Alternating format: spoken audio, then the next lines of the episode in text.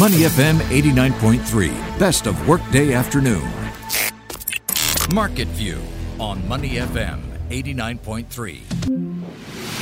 Good afternoon and welcome to Market View Wrap on MoneyFM eighty-nine point three. Our Market View Wrap of the week as well as the wrap of the month. I'm Clarissa Montero in the studio with finance presenter J P Ong, who looks like something the cat dragged in. And on the phone... I just didn't comb. That's only... And on the phone, we are joined by Jeff Howie, market strategist from the S G X. Now, this is becoming a recurring theme, gentlemen. Last Friday, I said it was an eventful week. Today, I can say exactly the same thing about the week we've had, because it has been eventful. Right now, the S D I is down zero point two percent to three thousand sixty-nine points. Yesterday, we had a nice shade of green for most of the day. I'm not entirely sure we're going to see that shade of green today. And that odd even pattern continues, mm. right? Where you see Monday, Wednesday, alternating days between losses and gains so far. And we are seeing the Straits Times Index in the red, but you're right. But uh, losses are really not that pronounced. We're just seeing them take a seven-point step back, zero point two percent in the red, as you mentioned, to three thousand sixty-nine. Value turnover, fairly average, I'd say, about six hundred forty-four million Singapore dollars in total trades changing hands. And uh, you are seeing more losers than gainers today across the broader mainboard and catalyst. But again, not by much, about one hundred ninety-eight stocks, REITs and trusts that are in the red, and about one hundred eighty-two that are in the green. So the, so the margins are the uh, not that wide, actually, and not overwhelmingly favoring big sell-off today. But markets are definitely cautious, not just here, but also across the rest of the region, perhaps reacting also to the Federal, Federal Reserve's recent um, um, policy decision, where they did affirm that uh, tapering could begin soon, but that they are going to do it in a very careful fashion. We have seen um, the projections, at least, for rate hikes in the U S start to move or start to be pulled a little bit closer based on how the uh, bo- members of the F O M C voted. We also have those continuing issues about potential contagion from China Evergrande on the mainland, the indebted property developer. That's over three hundred billion U S dollars in total liabilities, more than half of them classified as current. And there are some question marks about whether they will make payments on a dollar-denominated or offshore dollar bond interest that uh, was due yesterday. They, there was no mention as to whether or not they were going to meet that. They did uh, commit to uh, to meeting the, their domestic bond obligations that were due on Thursday. But again, there's still a lot of question marks on uh, China Evergrande. There's reports now that their new energy vehicle or their electric car unit, um, a lot of their employees actually did not get paid recently, just also highlighting potential woes. Um, despite all of this, though, and despite the fact that we did see ten U S uh, Treasury yields actually r- gain in a sign, perhaps, of potential risk-off uh, sentiment, um, markets uh, are trading fairly mixed and reacting to this in fairly mixed fashion. In fact, you're seeing the Nikkei two twenty-five today in Japan shrugging this off. The Japanese benchmark today, or the Tokyo benchmark, jumping two percent higher now at thirty thousand two hundred forty-five points. And while we are seeing that the South Korean KOSPI is in the red, again, like the S T I, it's not by much. The South, the Seoul benchmark in South Korea only trading about four points lower at three thousand one hundred twenty-three points. The TAIEX in Taipei also looking fairly good today. They're up by about zero point nine percent to seventeen thousand two hundred thirty-four, while the A S X two hundred is in the red, but again, only down by about twenty-six points. It's not a huge loss. Just a moderate one, some may argue, uh, sliding to seven thousand three hundred forty-four out in uh, Sydney, Australia. Um, mainland Chinese markets, uh, for the most part, are mixed today. Shanghai seeing m- meager losses today.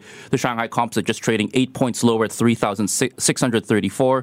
The Shenzhen Bourse all, uh, holding on to gains of about half a percent or seventy-five points, inching up to fourteen thousand four hundred sixty-two. Meanwhile, we are seeing that the Hang Seng today, again, also in the red, but really not by much. We're just seeing a slight uh, step back for the Hang Seng today, uh, just Uh, trading about twenty-five points, twenty-six points lower, twenty-four thousand four hundred eighty-five. So these are very cautious and measured losses we're seeing for some of these markets, and also rather um, subdued and uh, modest gains for the most part. It's a mixed uh, reaction, at least, and a mixed ending to the week.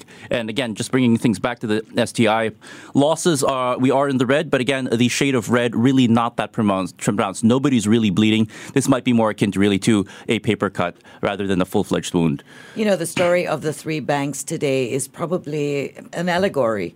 We've got one bank in the green, we've got one bank flat, and one bank in the red. It's, it's, a, it's a mixed bag of lenders, I see. We bring Jeff Howie, market strategist from the S G X, into the conversation.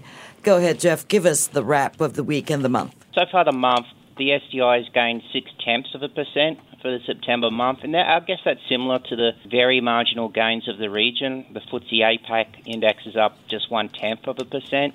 And interesting that globally, energy stocks, airline stocks, healthcare products and services, semiconductors, manufacturing stocks, that is those companies that are able to remain uh, operational, fully operational amid the COVID constraints, they were among the stronger global performing industries from the end of August through to yesterday.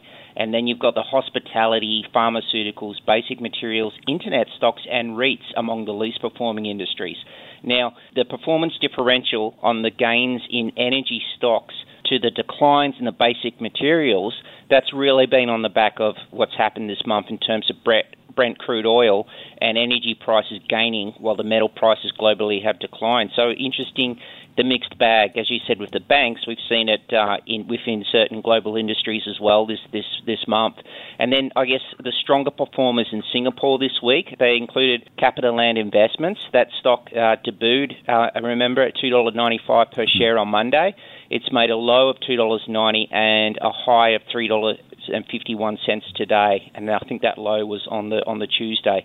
Interesting that the stock's average daily trading turnover over the first four sessions of the week was very close to one hundred million Sing dollars, and that was markedly higher than Capital Land's average daily trading turnover this year at thirty-seven million before it went off the board on the ninth of September, and then it was at thirty-three million last year. So we've seen this week institutions net buyers of the stock over the four sessions, while retail investors have been net sellers, and that's possibly on the back of, by by yesterday, that the stock had closed some twenty percent above that share price that was used to determine the shareholders' pro rata entitlements under that restructuring scheme. I should also point out to the listeners, please remember that the C L I counter also trades for new stock code now, so it's not the old Capital Land stock code, it's now mm. nine C I.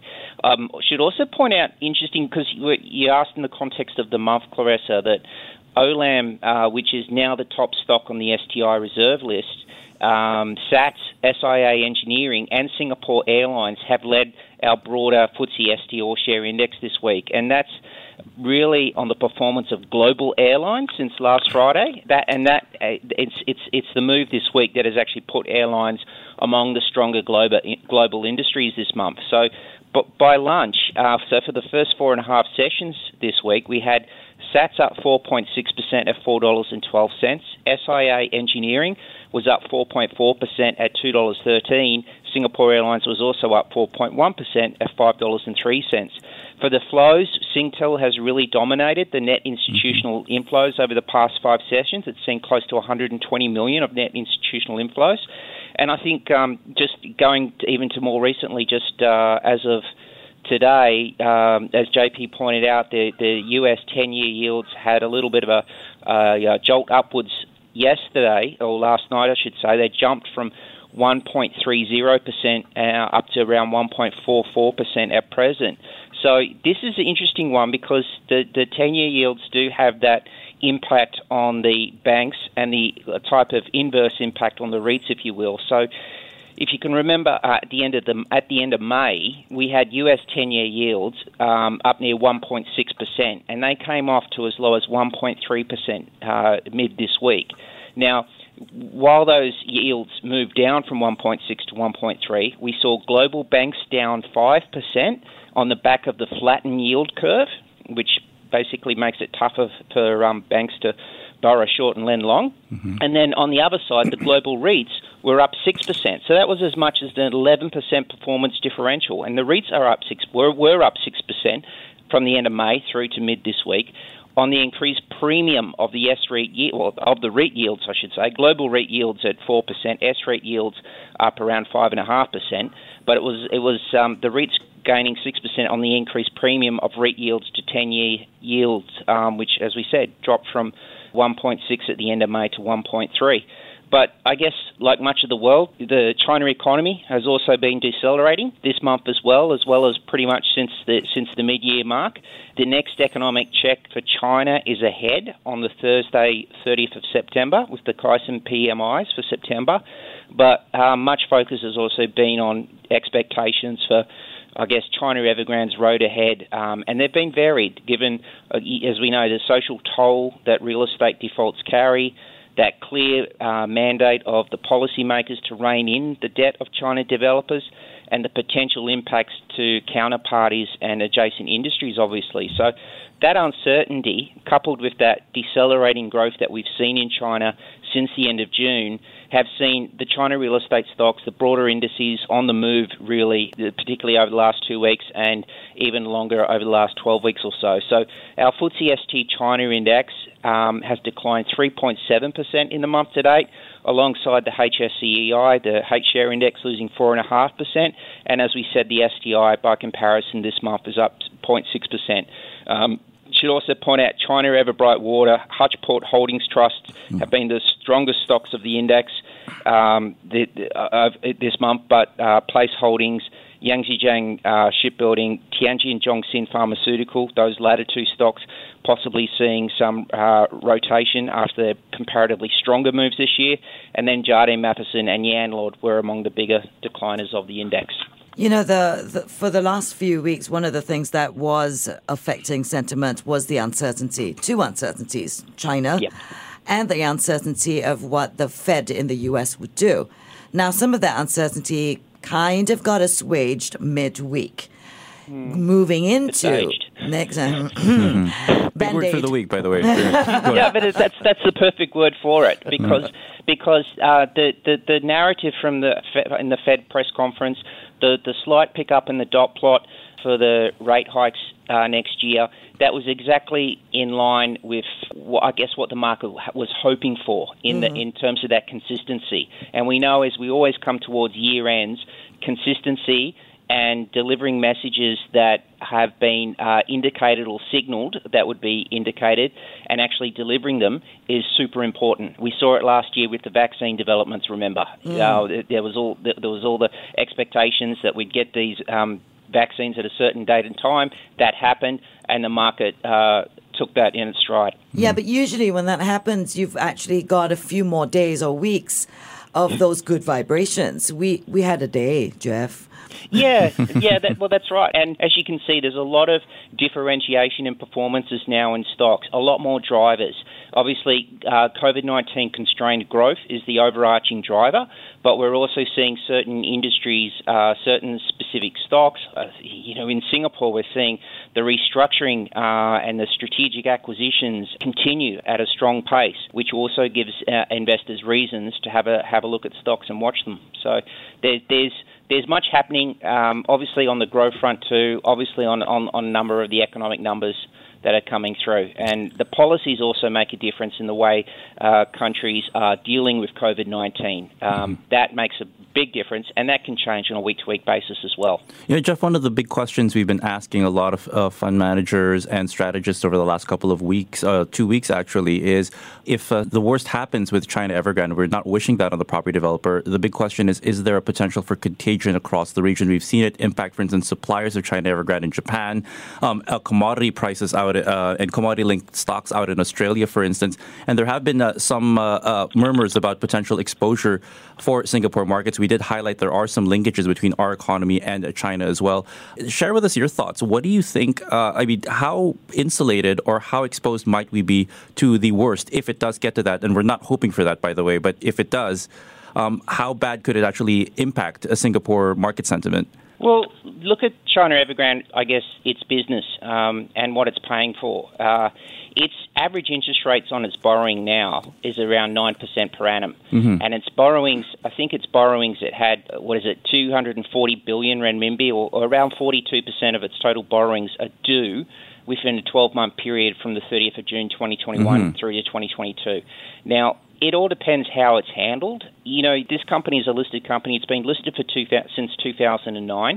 Its three major debt ratio indicators haven't, I guess they've continued to um, to weaken somewhat since twenty twelve.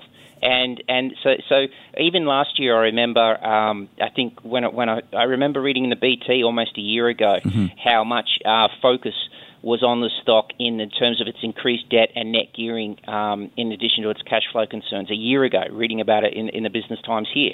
And that's um, and since then, obviously, it's still ranked as, what was it, ranked one hundred twenty-two in the Fortune Global five hundred ranking. So um, there, there's been a lot of signs there for investors to um, to to follow the stock and follow the developments. At the same time, it does publish annual, an annual report because it is listed in Hong Kong.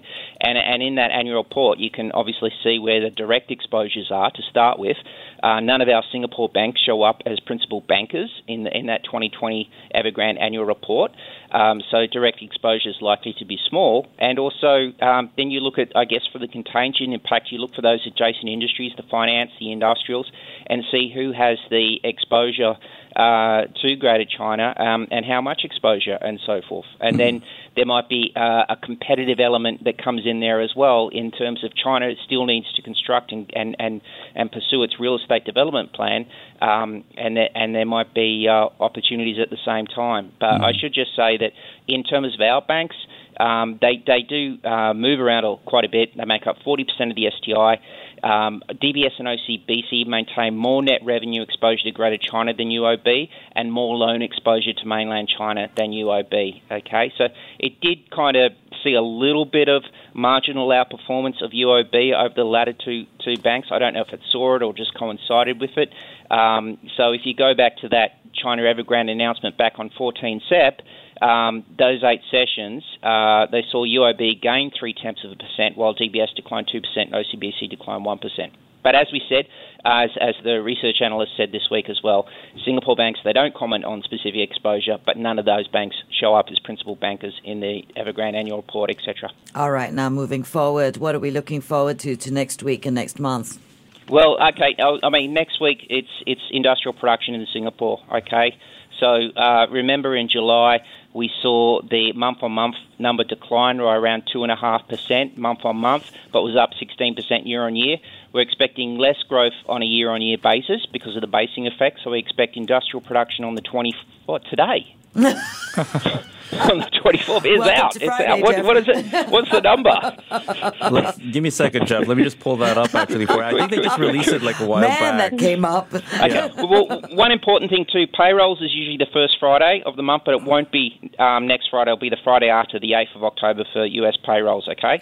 Uh, you've got Singapore industrial production coming out uh, just above, uh, a couple of minutes ago, twenty minutes ago, uh, thirty minutes yes. ago, Jeff, uh, about eleven point two percent wow. up on a year-on-year basis. That's better than what economists surveyed by Dow Jones and Reuters were expecting. They're only expecting eighteen point eight percent. It is a deceleration, though, or a slightly slower pace than July's, but August uh, industrial production is still month healthy. Month. The month on month's great. Yeah, five point seven percent up as compared to the month of July. Yeah, that's uh, I, I I might I'll have to agree with you on that one, Jeff.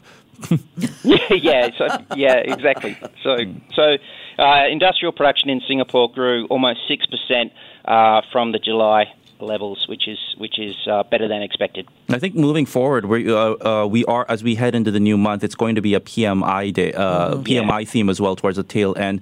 We've got China's P M I numbers coming out on, on Thursday, the Caixin numbers coming on Friday, and also on Friday we're going to get pretty much everybody's uh, industrial uh, uh, P M I readings for the most part. The Eurozone's going to be releasing Japan, South Korea, and I believe the I S M in the United States as well. Oh, and also at the end, uh, I believe on the on the Thursday, we're go- we might get U.S.'s the U.S.'s latest G D P numbers, which might be interesting to really parse through to see if there's any signs of a potential slowdown because of the slow uptick, at least in the Delta variant out in the United States. All right, so that's our next week and the coming month of October. I can't believe that we're so close to the end of the year. We're almost close to Halloween, guys. Okay. Halloween is not exactly what I look forward to. It is the World Series. There's, en- there's enough hor- there's, there's, there's enough horror stories in your in your household. Indeed. And on that note, this has been Market View Wrap. I'm Clarissa Montero uh, in the studio with Finance Presents J P Ong, and on the phone with market strategist from the S G X, Jeff Howie. Gentlemen, have a fantastic weekend. You are on Money F M eighty-nine point three. Before acting on the information on Money F M, please consider if it's suitable for your own investment objectives, financial situation, and risk tolerance.